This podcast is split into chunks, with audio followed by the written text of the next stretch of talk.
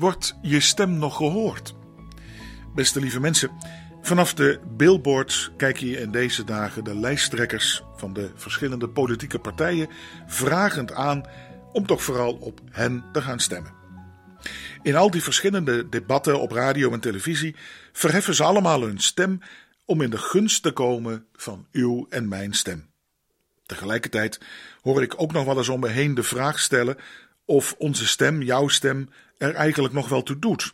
En ook echt gehoord wordt. En dan natuurlijk ook nog graag na de verkiezingen. Tientallen partijen met even zoveel programma's laten in deze dagen hun stemmen horen. Om er dadelijk in een meerstemmig koor na de verkiezingen er het beste van te maken. In onze democratie kunnen we in ieder geval nog onze stem laten horen. En hoop je dat jouw ideaal, jouw idee over de samenleving of jouw belang voor jezelf en hopelijk ook voor die ander, voor je naaste, verwezenlijk mag gaan worden.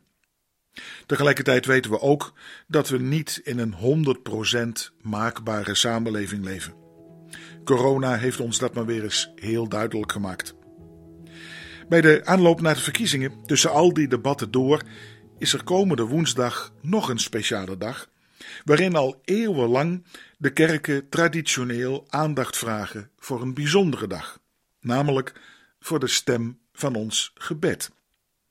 Traditioneel aan het begin van het groeiseizoen, in de lente, als de boeren de nieuwe gewassen op het land weer gingen inzaaien, begon men met een dag van gebed voor een goede oogst. Later werd dat biddag voor gewas en arbeid genoemd. Een dag waarin een zegen werd gevraagd over al ons doen en laten. Een zegen ook dus bij ons economisch handelen, in de breedste zin van het woord. Waarin we afhankelijkheid aan de schepper benadrukken, maar ook verbinding met elkaar, ook in de samenleving. Waarin elke stem gehoord mag worden. En niet alleen die van de grootste, sterkste of hardste roeper zal tellen. Kortom, een dag waarin niet onze stem geteld wordt, maar juist gehoord mag worden, mag klinken voor God en de medemens. Ik denk dat er iets heel moois in zit dat juist nu we in deze coronatijd, bij al die kakofonie van stembetrekkers, we ook weer even mogen leren stil te zijn, in bezinning op ons doen en laten, om een zegen te vragen ook over de hernieuwde voortgang van de samenleving na de coronatijd. Biddag voor gewas en arbeid leert ons dat de oogst en de voorspoed, welvaart en welzijn niet alleen puur mensenwerk is, maar ook afhankelijk mag zijn van Gods zegen. Bid en werk zou ik zeggen. Waarbij we ook mogen weten dat in het leven niet altijd alle poorten van onze wensen zomaar zullen opengaan. Ik moest daarbij denken aan een voorval dat ik vele jaren geleden meemaakte als voorganger in Limburg. Bij het ziekenhuis waar ik regelmatig mensen mocht bezoeken, kregen pastoren en ook predikanten een pasje om dicht bij het ziekenhuis te parkeren. Op een gegeven moment werd de parking door een groot commercieel bedrijf ter hand genomen en verviel dat eenvoudige privilege. Geen probleem natuurlijk, en een extra wandelingetje kon beslist geen kwaad. En toen ik toch een keer met wat meer spoed in het ziekenhuis verwacht werd om iemand te bezoeken en voor de slagboom stond, zei toen de portier heel vriendelijk tegen me: Oh, u mag in het vervolg gewoon een kruisje slaan hoor, en dan zullen wij de poort voor u open doen. Ach, gebruik van deze vriendelijke gebedsuitnodiging voor de poort heb ik zelden, eigenlijk nooit daarna gemaakt.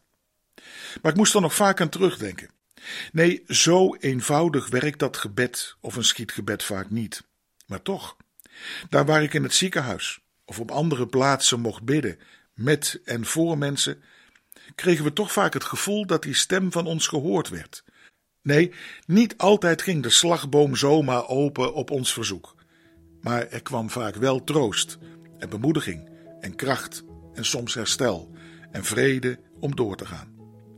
De apostel Paulus zei het later zo: Wees over niets bezorgd, maar vraag God wat u nodig hebt en dank Hem in al uw gebeden.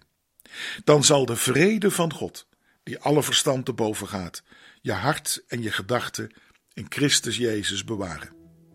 Die stem van gebed kunnen we denk ik best gebruiken voor vrede en welzijn in je leven en in de samenleving. Een stem die zeker gehoord wordt en telt, al is het niet altijd op onze manier.